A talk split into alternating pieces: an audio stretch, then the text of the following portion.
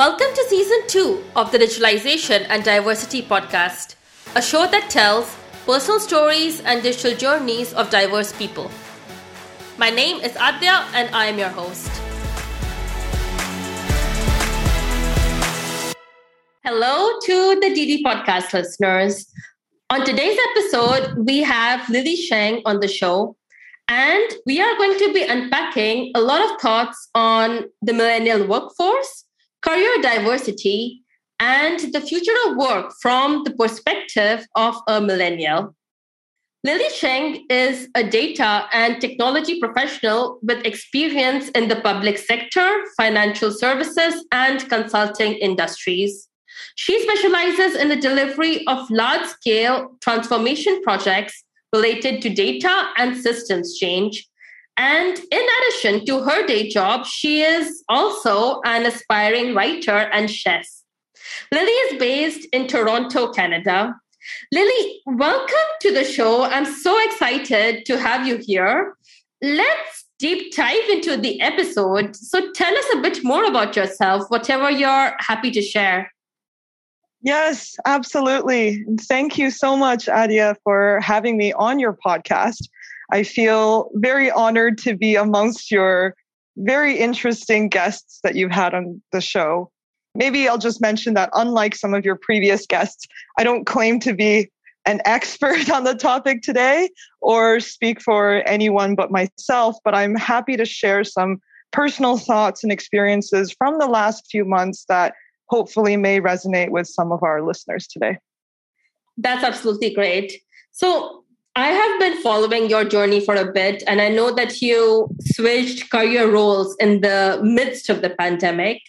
How did you go about quitting a job which you liked? And if you would be open to share some thoughts which you were having while you were going through this process? Yes, absolutely. So I did resign from a previous role earlier this year. I had been with that firm just shy of five years. And believe it or not, in that line of business, this made me one of the longer tenured employees in the company. I was quite well connected at the firm. I had good working relationships with a lot of people in different groups. I had technical expertise on some very specialized areas that allowed me to work on very large global projects while I was there. So, all that to say that I did not make this decision lightly to resign. And when I did announce my resignation, it took a lot of people around me by surprise. And so I put a lot of my self identity and self worth into this role. So the separation naturally was very difficult and quite emotional for me. I surprised myself quite a bit by crying several times in the weeks leading up to my departure. But ultimately, even though my career is exceptionally important to me, I knew that I had to take a step back to reevaluate my relationship with work, to reestablish my identity outside of work, and to redistribute time. And maybe more importantly for me, it's about the mental energy as well, to redistribute that mental energy to other parts of my life you provided a, a good insight in terms of how the pandemic also has changed a bit our thinking and our mindset. And when I reflect back on how the pandemic was for me, I can resonate with some of the stuff which you've said in terms of also taking some time to reflect on the kind of life and the components of life which I had in terms of your career, your personal life, the city where you're living, your environment, um, your relationships with your family, your friends, with your colleagues.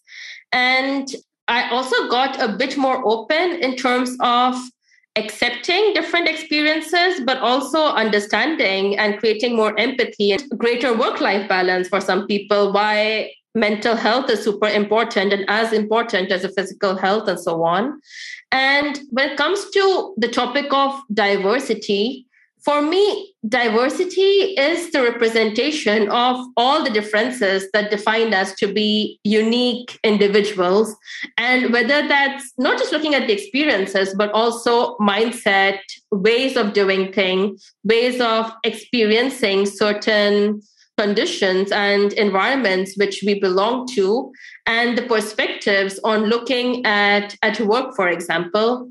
And from your perspective, how do you interpret diversity in that sense? Diversity for me is a word that has many dimensions to it.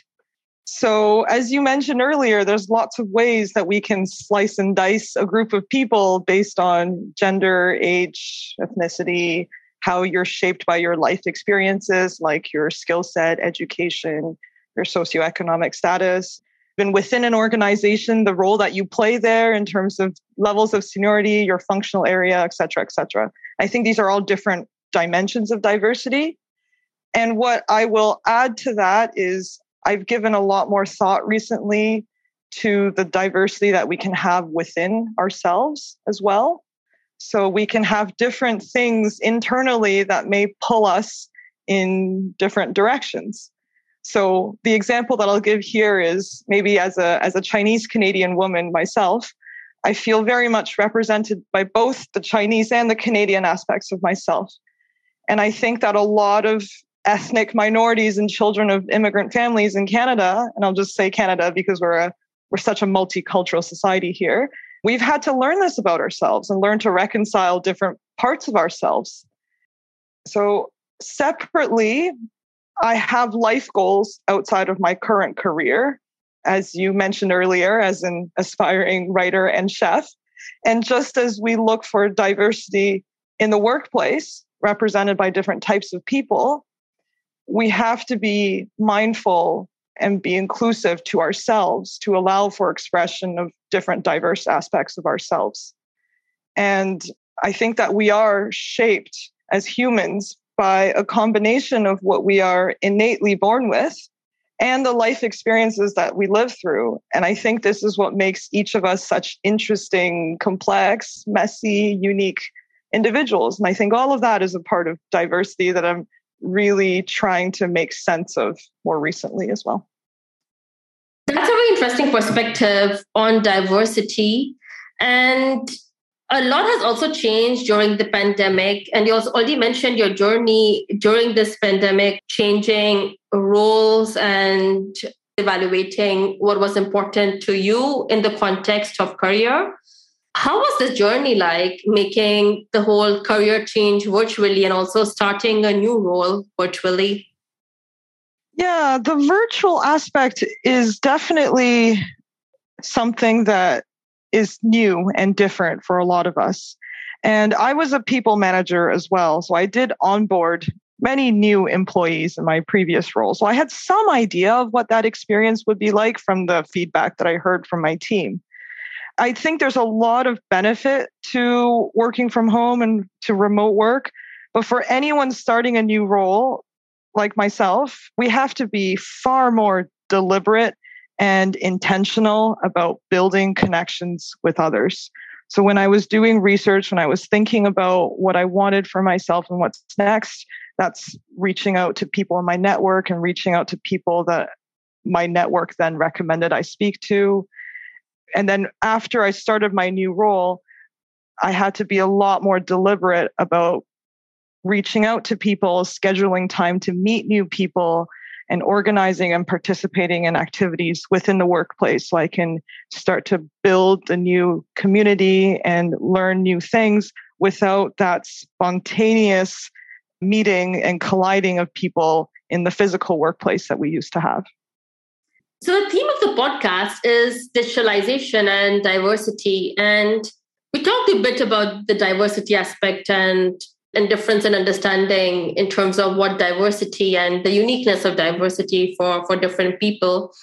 And I want to ask you if digitalization played a role in this journey of yours and what was the impact of digitalization for you so far?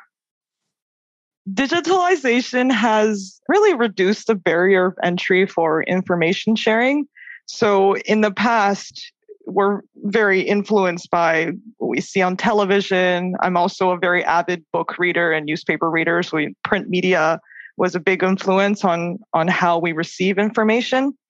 But because of the influence of digitalization, I benefited a lot from reading about experiences of much more diverse people and connecting with people who are not only physically close to me or someone famous and they made it into traditional media.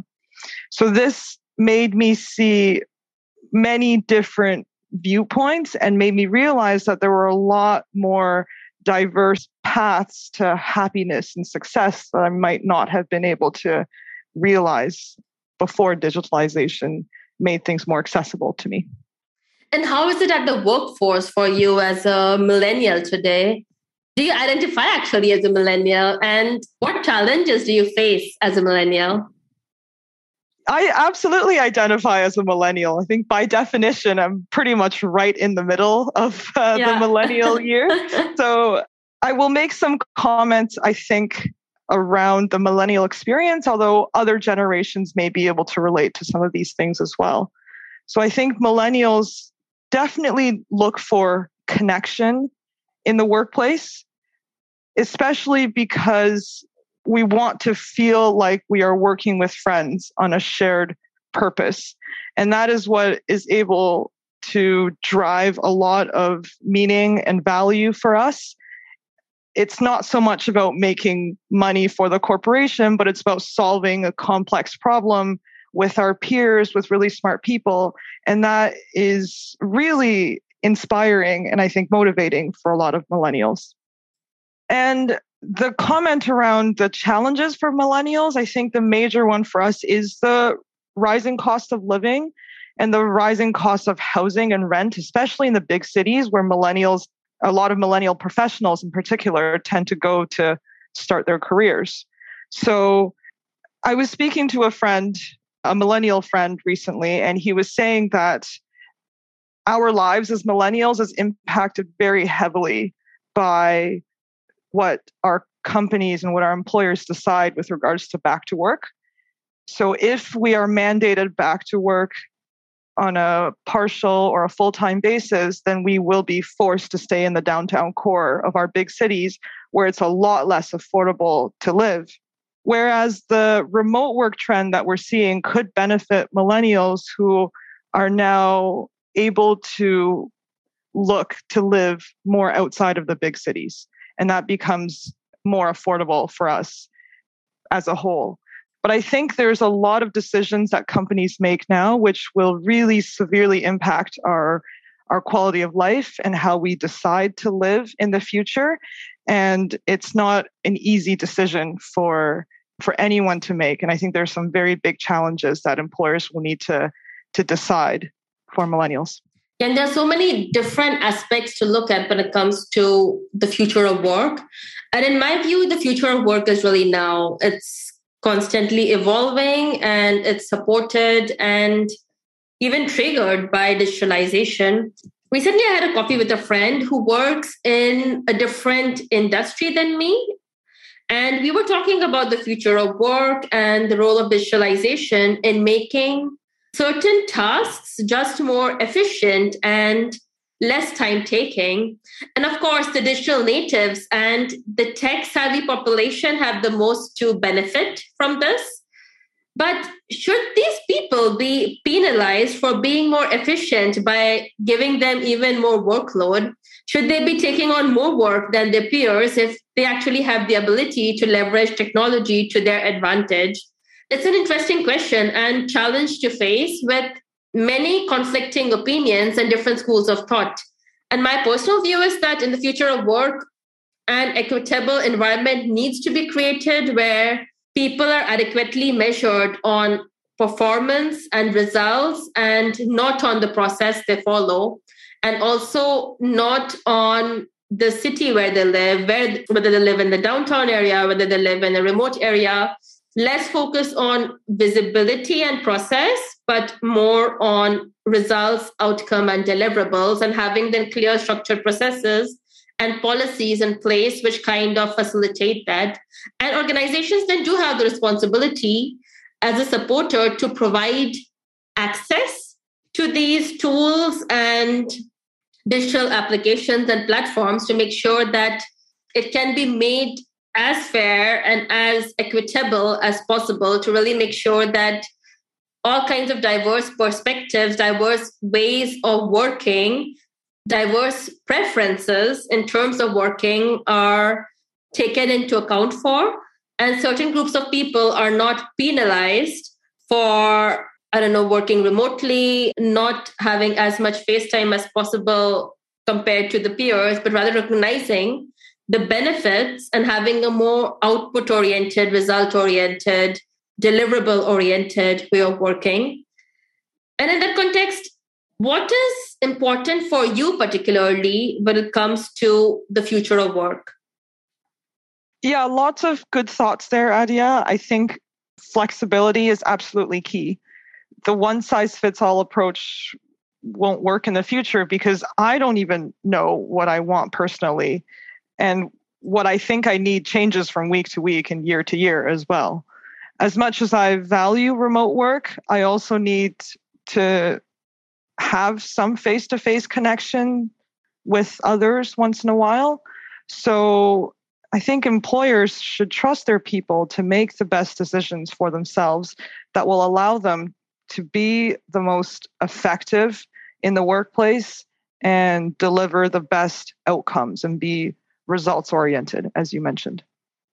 The pandemic has changed the way the new generation who are already entering the workforce are viewing career development and job fulfillment.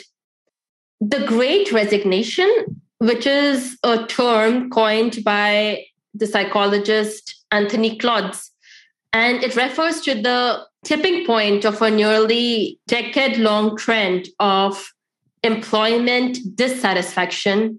And many employees, particularly Gen Z and Gen Y, are leaving jobs or switching careers in this ongoing economic trend. And I think that a lot of the employees who are following this trend are not actually job quitters, but rather job swappers because the mindset is also changing and you also were describing how the mindset and your view of looking at jobs also changed quite a bit and a decade ago the guidance to employees especially who are working in service jobs and customer centric organizations was things like the customer is always right and do everything that you can to make the customer happy. And i think there are different schools of thought for different kinds of jobs. And it's now moving towards asking for respect and inclusion even from customers whom you're interacting with probably sometimes more than your immediate supervisor or your manager or your team different mindset shifts which are being demanded across the organization. And there is more expectation also from employers to then to then meet these expectations. From your perspective how can employers better support and meet the expectations of the new generation entering the workforce as well as the current employees who have maybe had a shift in terms of their expectations and what do you think that employers kind of need to watch out for yes reflecting on my personal experiences and from speaking to some people around me i think the pandemic has introduced this element of randomness to our lives that drastically changed the status quo and caused people to realize that there are better ways of living and doing things. And this combined with that favorable job market has created this desire for change and the great resignation that you mentioned earlier. So I think employers have to make sure that they're not taking their employees for granted because they need to think about things like salary matching the cost of living, about work life balance, about providing interesting work, and providing that culture and community for their people. It's a multifaceted issue now where it's a lot more complex than just swapping time for salary. It's about how do we create the sense of meaning and value and community and respect within the workplace. There's a good shift I think the pandemic has caused in terms of thinking about what's a better way of work and how can we change the status quo. Lots of deep insights there, Lilly. And I'm really, really happy that in this episode, we covered quite a lot of perspective and exchanges on some of these topics and trends which are going on. And this is the reality, right? This is what we are living in, working in. Not everything is crystal clear. We're all part of the process, shaping it together and also learning from each other. We're at the closing of the episode, and I always ask the podcast guests to share what is their favorite piece of technology or digital tool which they really like to use. And i was wondering if you could share is there a favorite digital application for you? So because i'm a, a very big reader i'm going to plug my electronic reader uh-huh. device so there are many on the market i won't name the brand that i have but it's so easy to borrow books from the library for free and have access to them from the comfort of my own home. And I can read so many books on the go all at once. So that's what I will plug. And if listeners want to follow my reading list or maybe my book reviews, I will share my Goodreads account with Adia and you can see what I'm reading currently. Yeah, that's amazing. I'm pretty sure a lot of the listeners would be interested in that. So I'm going to be putting it in the show notes of the episode. Thanks a lot, Lilly, for joining us on the show. Is there a message or a thought that you want to kind of leave for the listeners who maybe are looking to take a career break or change jobs or can just resonate with some of the thoughts which you've shared with us today? Maybe I'll leave with this one learning that I had in the last little while. What I found was that some choices in my life are quite obvious so if I'm fortunate enough to feel a strong passion or pull towards something, somewhere, or someone, I think it's absolutely fair that we need to go and pursue that. And if you don't pursue that, I find that that's where a lot of regret comes from personally. But a lot of the times, there is no very clear right or wrong choices especially in terms of thinking about my career, there's a lot of good options out there. And for a while, I was very fixated on trying to make the best choice. And I was almost paralyzed by uncertainty of how do I decide? How do I think about what's next? I want the absolute best outcome possible. But ultimately, what I realized that it's about being kind to myself, recognizing and accepting that we can only make the best choice at the time based on available information and knowledge that we have. And what we can do afterwards is take the opportunity to learn from the experience, to improve ourselves so we can make better choices in the future. And then we just got to move on and make the best of that experience. Yeah, and I think that's some really good advice. Thanks a lot again, Lilly, for sharing your story with us. It was really great having you on the show today. And I have really enjoyed the conversation. And I hope that I will also get to see you soon in person again. Absolutely. Thank you so much for having me. So that is it for today's episode of the Digitalization and Diversity podcast. Join us again next time as we further explore in what ways digitalization and diversity impact each other. And if you're listening to the podcast on Spotify or Apple Podcasts, please do leave a review. Please subscribe to the channel on Instagram or LinkedIn at the.dd.podcast. Till next time.